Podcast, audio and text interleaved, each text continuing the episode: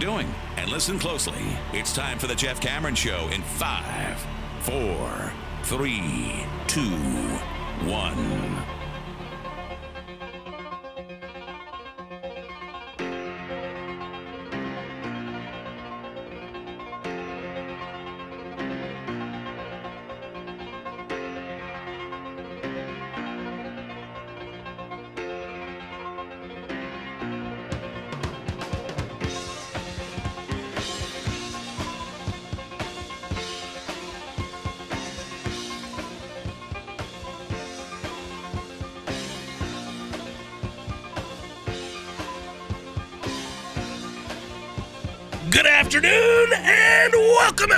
This would be the Jeff Cameron Show right here on 93.3 Real Talk Radio and War Chant TV. Good Monday. What a great weekend. Hope you're well. Thanks for tuning in.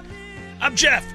That's Tom, Director Matthew in the house as well. If you want to check us out on Twitter, it is at J Cameron Show. And away we go. Florida State remains undefeated. That was a tremendous atmosphere on Saturday night reminiscent of some of the old school atmospheres at Doak Campbell Stadium against ranked teams with a lot on the line.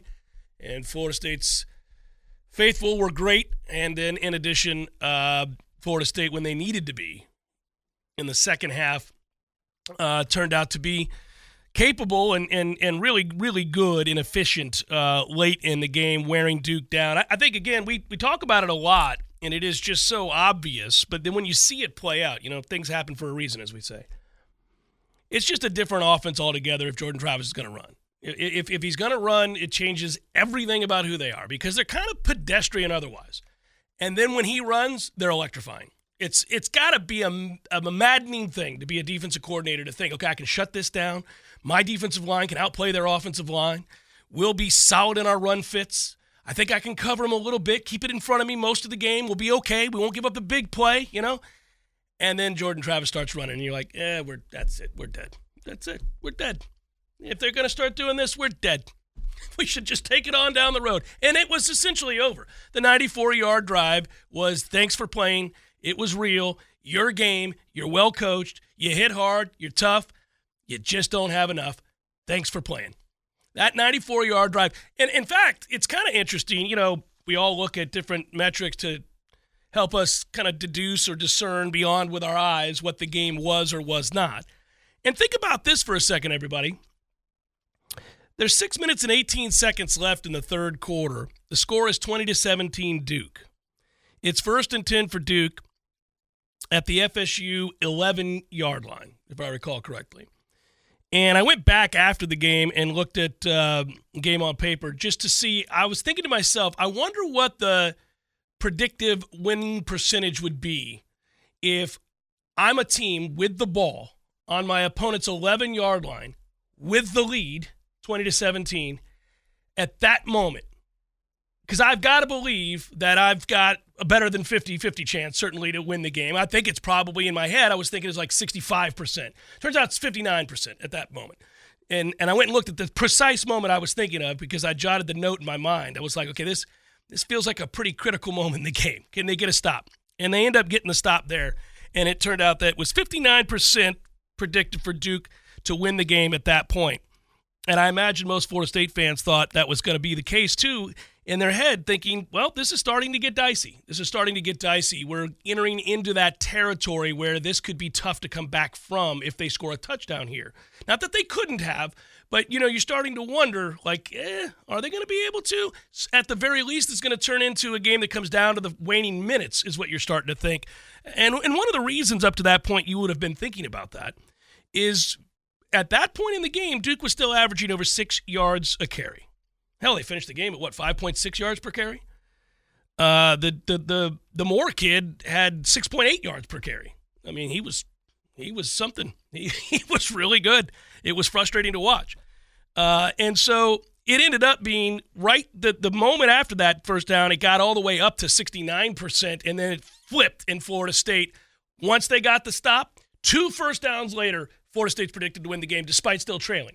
Now you can see why that is as their field position improves and they get a first down from off their four yard line, they are now going to be able to, at the very least, flip field position, and they get two or three more first downs. And as we know, they go on to go and score. And at that point, Duke's defense is dead.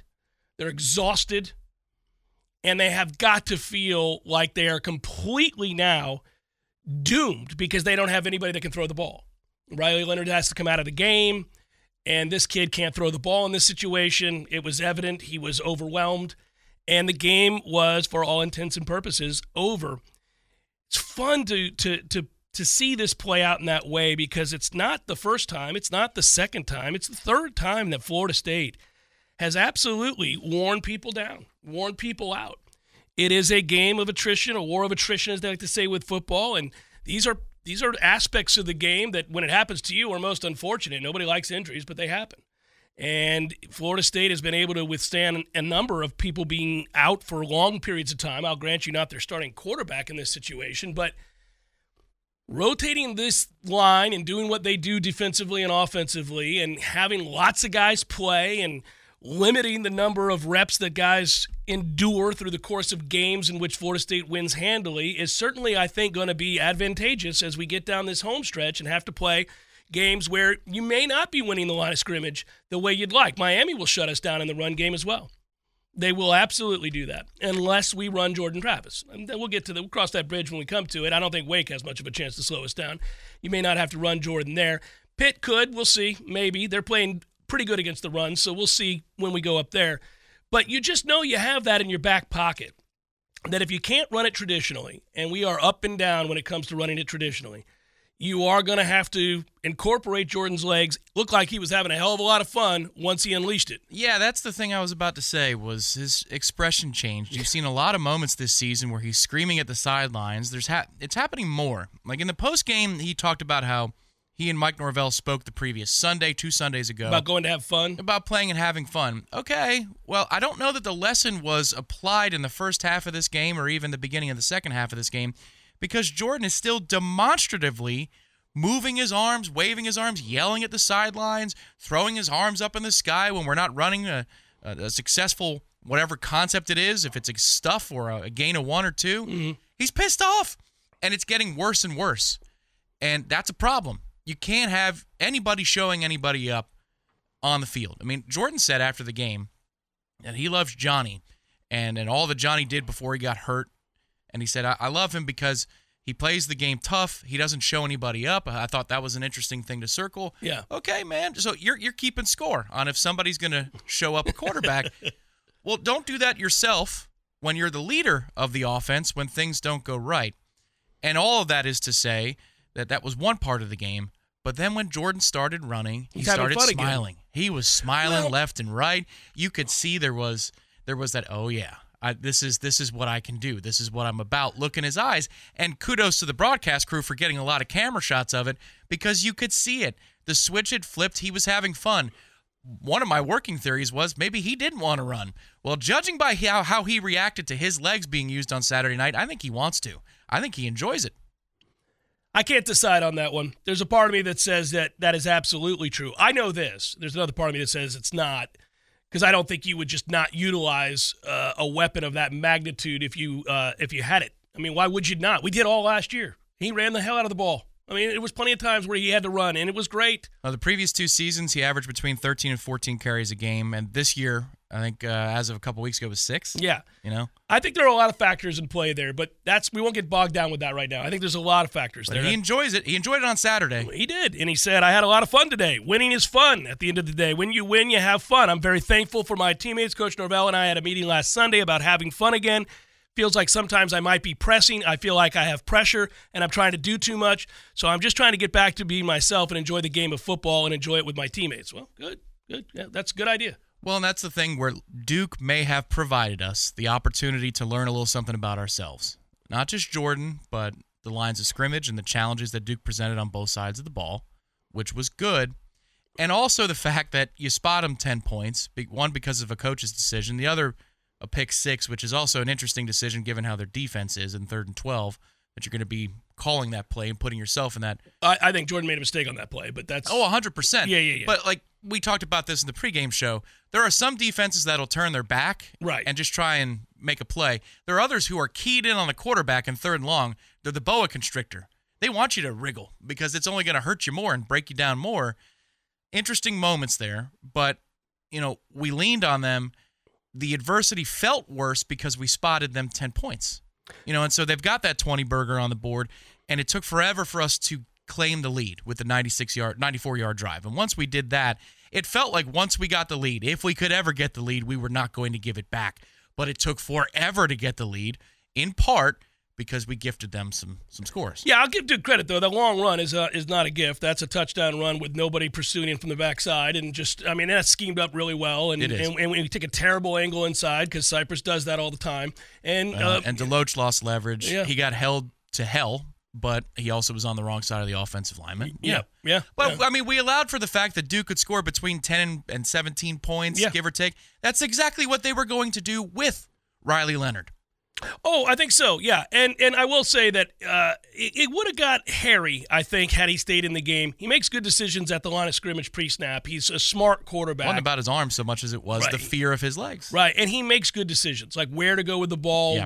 protection checks, those kinds of things. He's a smart kid. He's been around. He's a good player, and he made some window throws that were really difficult on third down. One of them was called back, thankfully, but if he had to make passes, he could. This other kid wasn't going to make a pass. It wasn't, it wasn't going to happen. I mean, you know, and and Not who- in that spot. He would have had to settle into the game. I mean, Right. you throw him right into the fire. And who knows? Like, so, what I guess what I would argue is like Riley might make that pass that the kid screws Oh, up he in might. the end zone. You know, Sure, and so the the point is, I'm not saying we would lose if he stays in the game. I think we're going to win because I think their defense is worn the hell out. but that would be 17 points that their offense had earned. Right. Worst case scenario. Now, Yeah. that's where turnovers matter. You know, they Yeah. do. Yeah, they do. And, those points count just the same as the ones that their offense goes down the field. But I think what Duke's offense ultimately did, even if it looked maybe a little bit different here or there, in terms of output, they they kind of did what we expected them to do. It's just that it Yeah. took a little while to get going. I think they're. Um, I think there's two aspects about their team that I really liked, and I like going into the game. I think they can really run it against almost anybody. I, I think they can. He had. He said Elko said after the game they ran 15 different variations of runs, and I mean they do a great job of scheming that up. And because they're senior laden and they're big and their offensive line's experienced. They're going to run on people and they're going to possess the damn ball. And it's so frustrating when you don't have the ball. And because they are good on defense, if you have an empty possession and you got to give it back to a team that's going to run it, you're going to get the ball back with seven minutes to go in the quarter. You're frustrated. That's what they do. The smartest thing they do is understand who they are. And I, and that's that's a good job of coaching by Elko. Is like this is all we can be right now. We don't have explosive wideouts. We've got two running backs that I really like. We've got an offensive line that I really like, and we've got a quarterback that I know can execute what I'm trying to run. You should throw that on coach speak this week. He put his receivers on front street in the post game. Yeah, well, I mean, they, He said we couldn't get open, and couldn't. that was all night. Like, oh, But that okay. he's 100% correct. They couldn't. I mean, we could we could run singles if we wanted out there. It just man Yeah. coverage all day if we wanted. the, I think the keys for the defense were the stop before halftime. You know, in the red zone, it's. It, I know they get a hold, but it was going to be third and goal from a long distance anyway. Even if we declined the penalty, because Yeah. we made two stops there. The first down play to stop the bleeding was huge. You knew if they scored a touchdown and then get the ball to start the second half, it, the building feels a little different than if they have to settle for three. So I thought they did a good job there. And then to make the stop, I get Beelan's in there. It's the right gotta call by. Elko to go for it because is. he knows with the backup he's not going to be in Six that point situation. lead ain't going to get it done for him. Right. Yeah, he knows. To go up two scores, you're not going to be back inside the 10 yard line without our help That's the game right there. He knows it. He Yeah. knows that if they can score, they have a chance to win the game. If they can't, he knows they're probably in trouble. He doesn't want to admit that, but he also knows, well, they got to go 94 yards. Let's see. And, that's the third down call, too. Again, Yeah. because he knows he's playing for two downs there. at No, third. he's a good coach. He's a smart coach, and that was a great test for Florida State, and it's a test that Florida State ends up passing. And you know, again, I I, I think you. If you're Florida State, one of one of the frustrating aspects though is you, you face a team. I will say this: the game was not flawless. We all know that. One of the aspects of the game that bothers me is that the whole world knows Duke's coming in to bludgeon you and to run the football, and you are getting gashed at six and seven yards a carry for the entirety of a half. I mean, you have no answers for any of it. That is maddening. It is. Um, it's what happens when you play good teams. Um, Partly. Partly. But then the other part is the substitution patterns. I, you know, I don't know if I could be mad about it anymore because I've done, I've gone through that process here. Yeah. But you take a look at. I'm on the other side of the grieving, Jeff. Well, I think so. because if you look at the at Yeah. the snap distribution, I know. And the interior is one animal because you've got a lot of talented dudes on the interior. So I'm not talking about that. Mm. But you look at the defensive end snap count usage. And Jared and Patrick Payton are on the field for roughly in non-garbage time 60% of the snaps. 60? That can't be 80? It can't be? Who says it can't be 80% of the snaps that those guys could be out on the field uh, for? Ag- agreed. Are they in terrible physical condition? Are they in terrible shape? I don't think so. And then towards the end of the first half, I had texted Ira in the press box. Said, is Tatum Bethune hurt? Because I see as they're marching down for that field goal drive, I think it was 14 plays, 58 yards. It felt like it was more yardage, mm-hmm. but they're on the field forever and they are running the ball. I see it's Kalen DeLoach and Omar Graham. Yeah, me too. It's not even Lundy. Correct. So those are the two guys you have out there. We put guys in situations where we know that we're, you know, we know that we're going to get a good return. That is a tie ball game, yeah. late first half, and Bethune comes in when they have goal to go, but he's not in there for the throws of the drive. Why? Why? I'm over the anger part of it. This is just what they do, but I don't agree with it. I don't like it, as Bryce Cameron used to say. He did. I don't like it. No, it's interesting. I, I think we're a weird team. We're a weird te- weird team that keeps on winning. We have a lot of attributes that are, uh, I think, to be envied. Uh, I, I think they're an incredibly resilient football team. I think that's self evident to anybody who would look. I mean, at the season uh, so far, I mean, it, you go on a 31 to 7 run to close out the LSU game. The seven you gave up in that game was garbage time with your third string in there. In essence, you went on a 31 to nothing run to close out the game. You finished the Clemson game on a 24 to 7 run on the road. And you amassed a grand total of 20 something yards rushing and you still finished the game on a 24 to 7 run against that Clemson defense. So, when you had to have it in the fourth quarter, terribly adverse conditions, playing one-handed, you still found a way to do that. That is guts, that is heart, that is skill, that is a lot of stuff. And then we would finish this game on a 21 to nothing run. So the, the three biggest games where you really had to have it.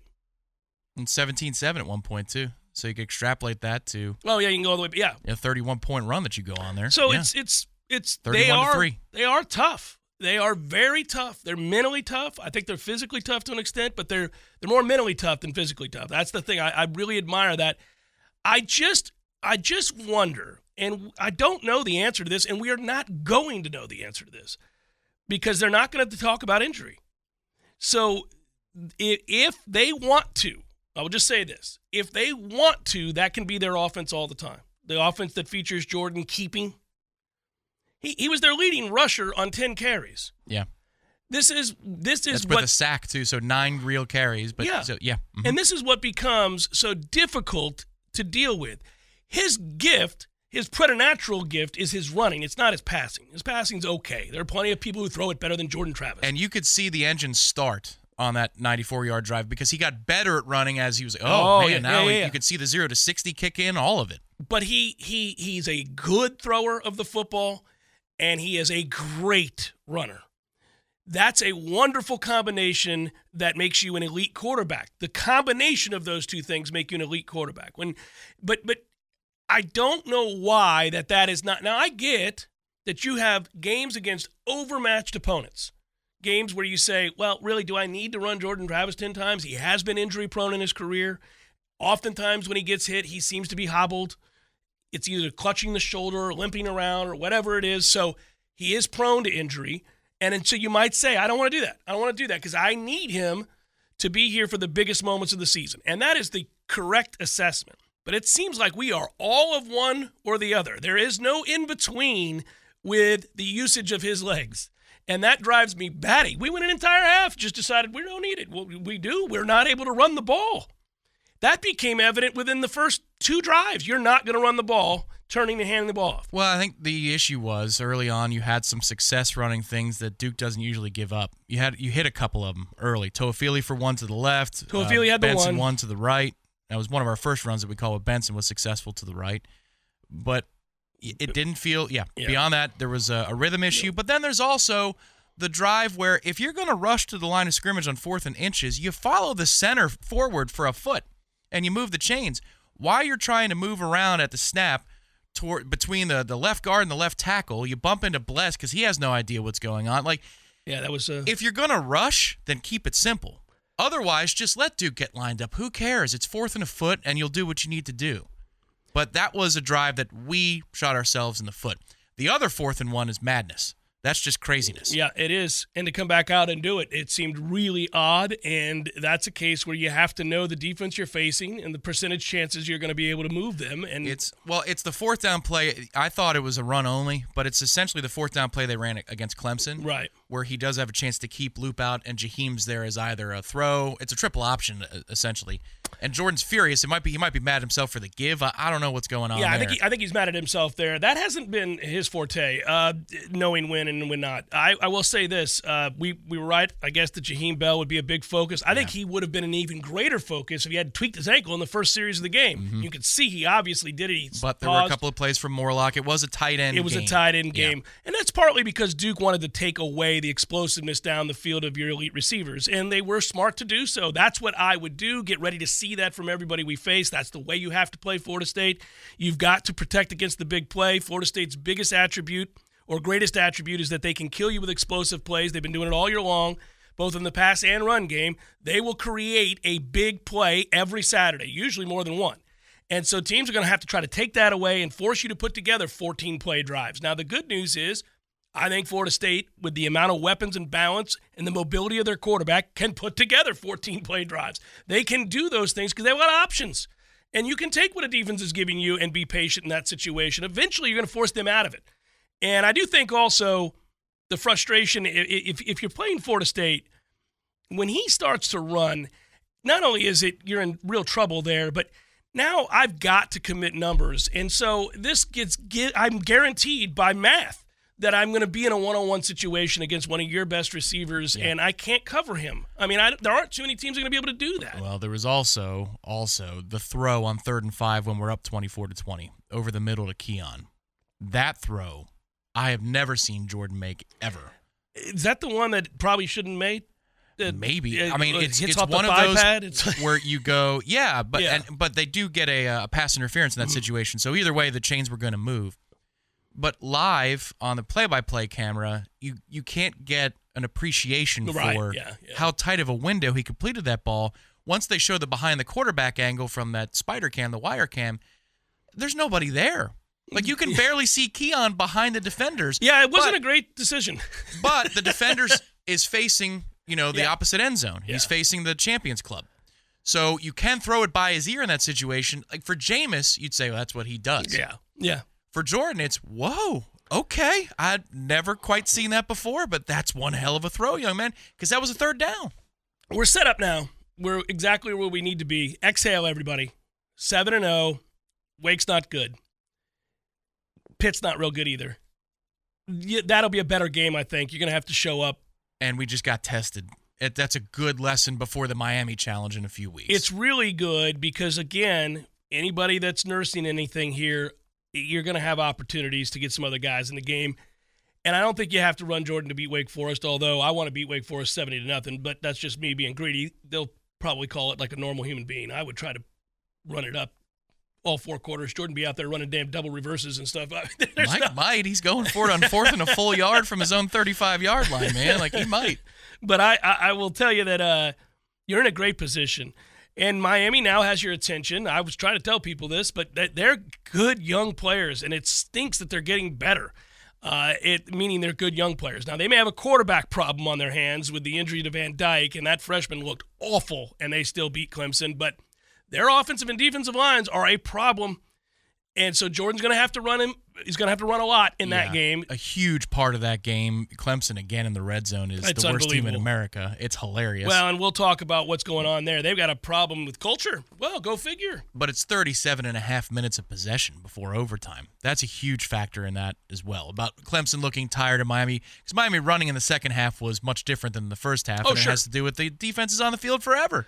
It's in a uh, it's a, it's a weird game, and now Clemson's situation is getting uglier by the minute, which is a beautiful thing to see. Uh, and watching the head coach have to explain how it is his quarterback just defied the play call is a wonderful situation to watch play out. And Xavier Thomas was not available because he violated team rules. Oh, yeah. We and he keep- said could have used him.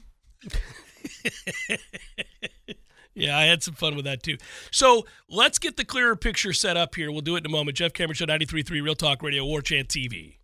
Passion, drive, and patience. The formula for winning championships is also what keeps your ride or die alive. eBay Motors has everything you need to maintain your vehicle and level it up to peak performance superchargers, roof racks, exhaust kits, LED headlights, and more. Whether you're into speed, power, or style, eBay Motors has you covered. With over 122 million parts for your number one ride or die, you'll always find exactly what you're looking for. And with eBay Guaranteed Fit, your part is guaranteed to fit your ride every time or your money back guaranteed. Because with eBay Motors, you're burning rubber, not cash. With all the parts you need at the prices you want, it's easy to make your car the MVP and bring home huge wins. Keep your ride or die alive at ebaymotors.com. Eligible items only, exclusions apply. Hey, Seminoles, we all know how important it is to score in the red zone, but are you prepared for success in the retirement red zone? Five years leading up to your retirement date and the immediate five years after are a critical time of thoughtful planning for you and your family. And our friend and fellow Nole, Adam Tolliver, and his team at Artisan Financial Strategies are prepared to coach you to victory. Some of us, well, we're at midfield and want to plan ahead. Others are ready to punch it in on the goal line. They're making sure you know how much you can spend without running out of money, protecting yourself and your family against rising healthcare costs, or carefully planning your legacy. The Artisan team brings a combined 30 plus years of planning experience and world class resources to help you navigate the way. For more information, just head over to noleretirement.com. Now, that's one word noleretirement.com. Welcome back to the Jeff Cameron Show, sponsored by Legendary Home Loans, a mortgage experience designed around speed, simplicity, and customer service. Before you buy your next home, contact our friend Shannon Young with Legendary Home Loans. Visit FSUHomeLoans.com. FSUHomeLoans.com.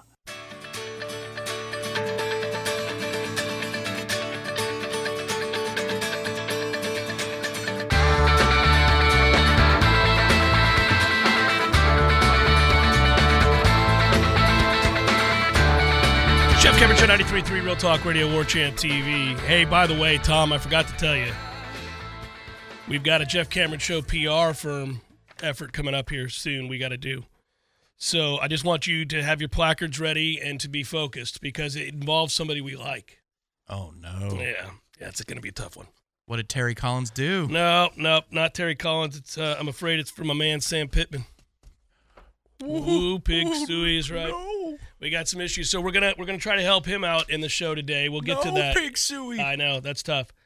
Uh, did hit the uh, three team uh, teaser pleaser money Oh, that, I, yeah, that I sent you NFL. That was a nice payout. Nice. Um, I took the Falcons. Of course, I think I swept my mother this weekend too. you did. You're down to one. Yeah. Yep. Um, Baker Mayfield is returning to being Baker Mayfield, which is what we thought. And then um, Well, there's still a chance to go three and fourteen. Let's do it. that's the point. I was so happy, proud of the Falcons. There, they needed a big drive late, and they got that It was good. game was cheeks. It It was- was, exactly what you thought it would be. You know what? That game reminded me. It was so bad. It reminded me of how bad Ohio State and Penn State are. Watching those two sorry ass teams play each other. That's get off my screen. This is garbage. Garbage. I'm not worried sure, about either one of those you, two you can widen your gap in the polls over us, Ohio State. Yeah, but I will. absolutely. But I will tell you this: it- that game went is also exactly as we thought it would. Hence, we took the under 45 and a half. But also, I'm done with you, James Franklin. I'm done with you. I'm off here for life. I said it before. He never wins that game. He also doesn't beat Michigan. They never score in games that matter. Get the hell off my screen. You don't, you're not any good. Scared. Always Totally scared. staring off in the space. I mean, get, They get- come out and they're successful running the football the limited times they do it on the first two drives. But sure, let that kid throw the ball 30. You're nuts. Well, they there's lots of stuff they didn't do well. They uh, it's there's it's they're maddening. Um, I was happy my Alabama pick came through. Come back and dominate the second half. That's good. See you Tennessee. Get out of here. Alabama covers the nine easily.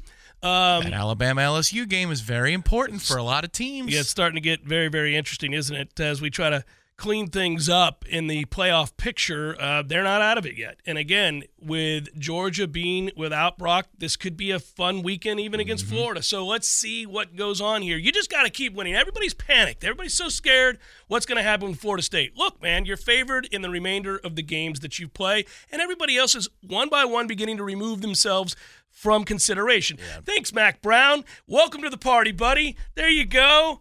You haven't changed one bit, have you, you old dog?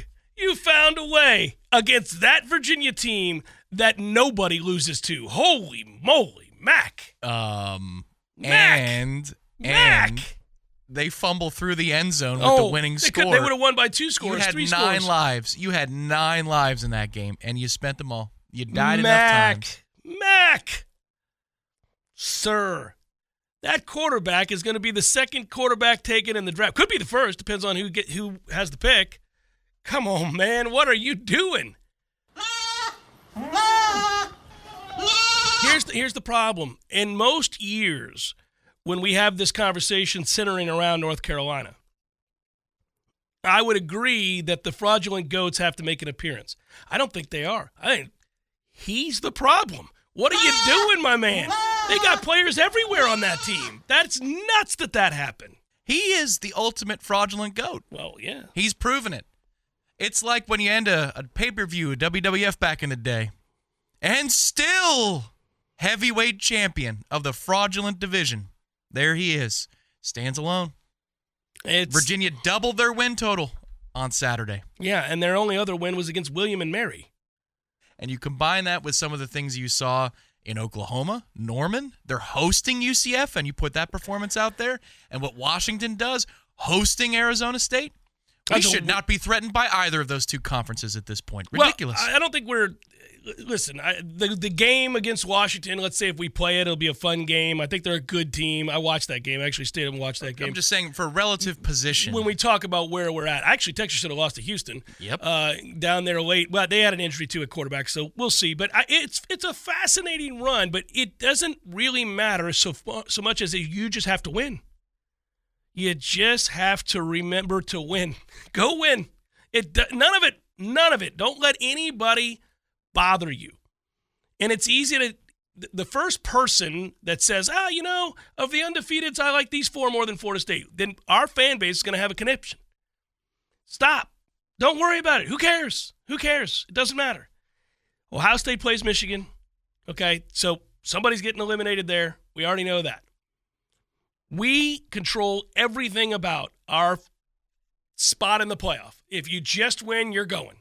Nobody's booting Florida State out of this thing if they're undefeated. and now the race for Charlotte for the next team to play It us. it's so It's crazy. convoluted. It's a mess. So you got Duke and Louisville a 3:30 kickoff this weekend. That's an elimination game.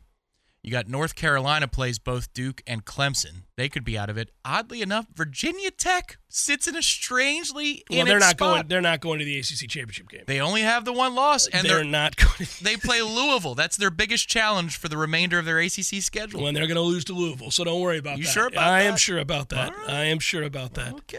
They're not going to. Hokey, hokey, hokey. Uh. Do you know how hard I'll laugh if we play Virginia Tech in the ACC championship game? It's possible. Oh, sweet Jesus. That game was 22 to nothing inside of like 30 seconds of kickoff. We'll beat the people in Charlotte will be like, no, no. Duke beats Louisville. They're they're crestfallen next week. They play Virginia Tech. Virginia Tech wins. Then Duke loses to North Carolina, who in turn drops another one to Clemson.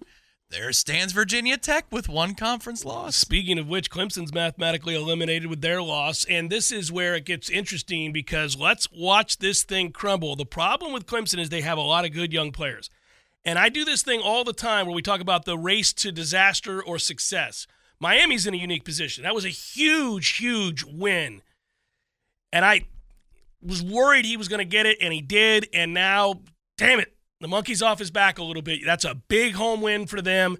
And it was a gutsy win for them and with a backup quarterback. So now they've rallied the troops and they're already succeeding in recruiting. So this is going to take another big step. This is going to be a problem for us. And then I think, honestly, and I said this earlier in the year when I watched them, they're not only a lot better than they were a year ago, they're a problem at the line of scrimmage. Their offensive line is very good. They have a good run game, and their defensive line is very, very good. Damn it. Because if this could have crumbled, if they could have kept losing, had they lost that game, and that's three straight, now all of a sudden you get ne'er do wells angry, people taking pot shots, folks wanting to leave the program and transfer, this ain't it, all that stuff, right? You start winning and getting some momentum, and now you got a bit of a problem on your hand. It'll be fascinating to watch our two rivals the rest of the way to see what Florida does and to see what and to see what Miami does. We talked with Ingram Smith. Speaking of which, uh, the the battle's end because this is an ongoing thing. We my uh, prediction did come through over the weekend. Uh, that was nice. To, that was nice. We can get into that later. But I talked to Ingram yesterday, recorded it in the morning. We're going to run that next. Get into a little bit of what the Battle's End doing, and um, and obviously that's a huge start to the season for Florida State to their end at seven and zero. Jeff Cameron Show 93.3 Real Talk Radio, War Chant TV. The Jeff Cameron Show, brought to you by Orange Theory Fitness, two Tallahassee locations, Midtown on Thomasville Road, and Northside in the Village Common Shopping Center. Online at orangetheoryfitness.com. All right, so as I said just before the break, I had a chance to sit down with the CEO of the Battles End, Ingram Smith, talk about the big win for Florida State, talk about uh, that space, as we like to say, in terms of what's happening, what's changing with collectives, the rules and NIL, all that stuff. We talked yesterday morning. We're going to run it right now, and I'll come back afterwards, and obviously uh, we'll react to some of that and get into hour two. Jeff Cameron Show 93.3 Real Talk Radio, War Chant TV. Here's Ingram Smith. Ingram, you and I have been going into that stadium for a long time. Saturday night was electric. 7 and 0, this football team now. And there are good players everywhere. And I know you're modest and you don't like to talk about the role necessarily, or at least not bang the drum over and over again about the role that the Battles End plays. But I think everybody knows it's obvious when you look out there and you see the guys that make the difference in these games. BattlesEnd.com, everybody.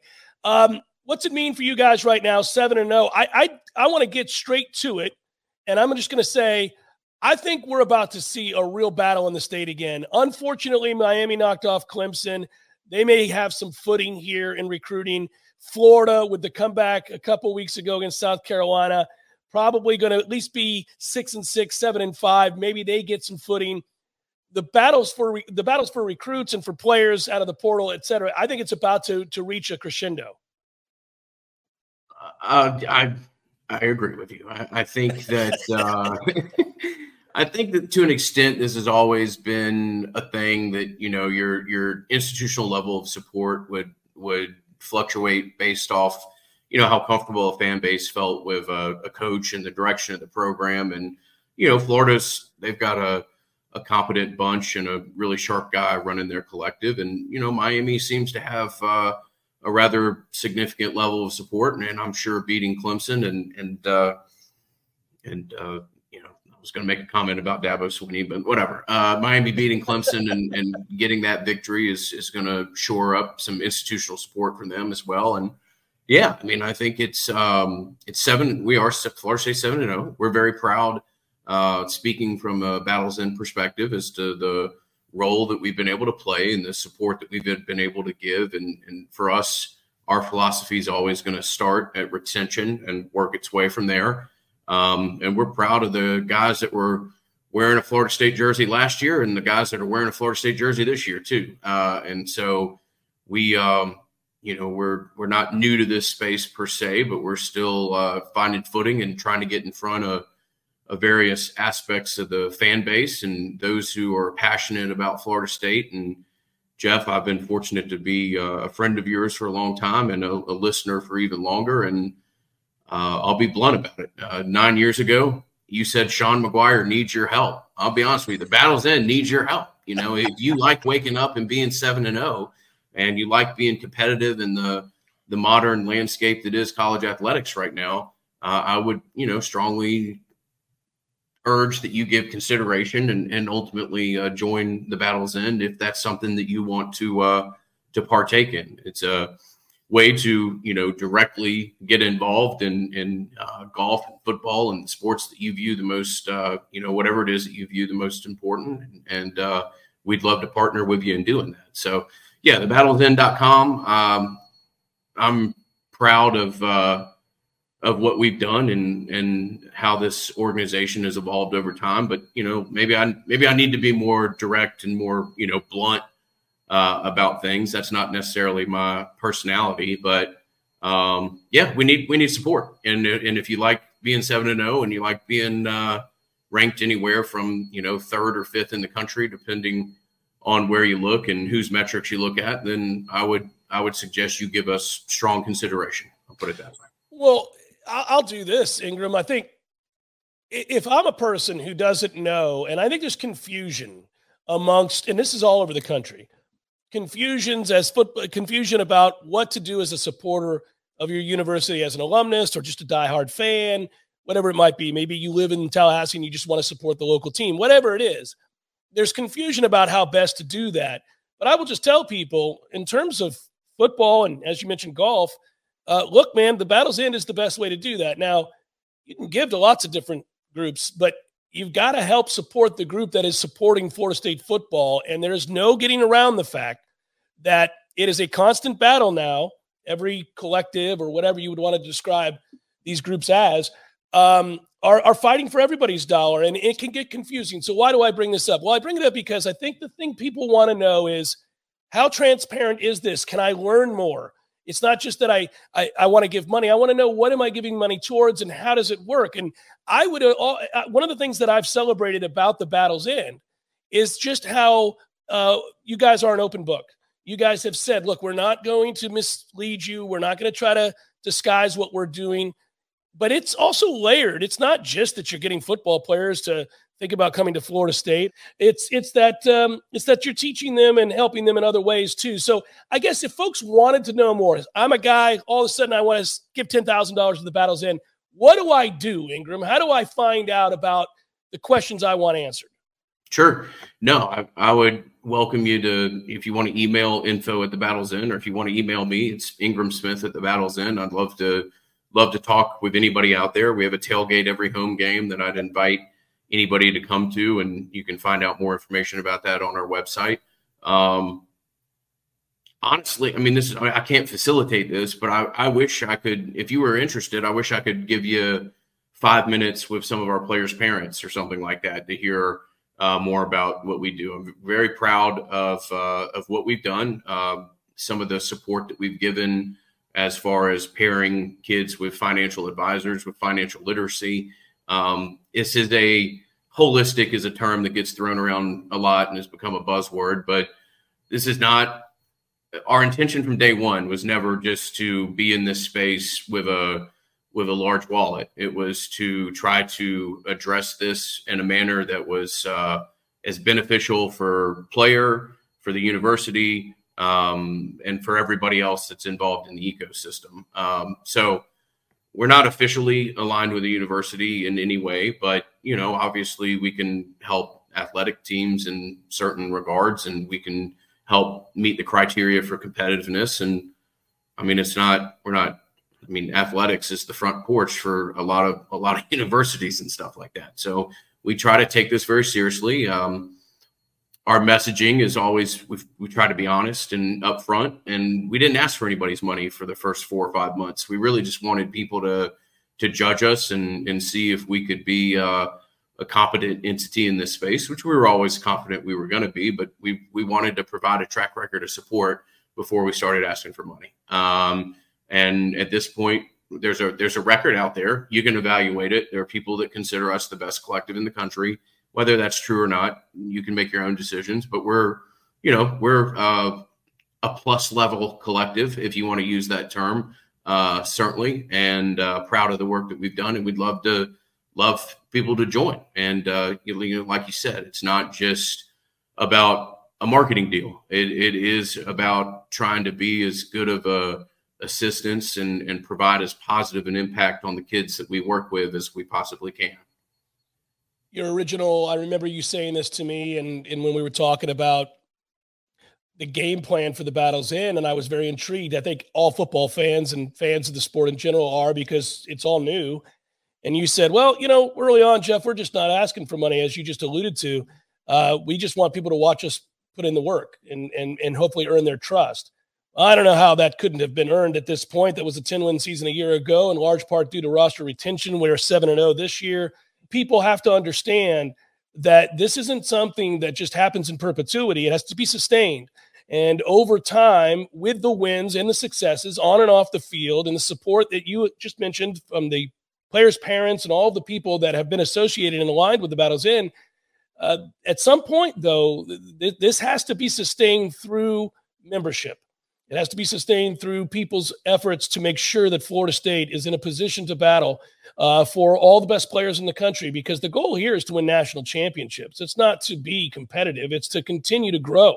And that continued growth is hampered if membership, in my opinion, if membership doesn't grow. So that's not you saying that. You said it earlier, but I'll say it again. It seems obvious to me. Hopefully, um, a, confirmation is what I would call this season, right? This is this is once again emboldening, I think, people to realize, hey, I, you know what? I forgot, man. Saturday nights at Doak are pretty cool when we're facing a top 20 team and we've got good players.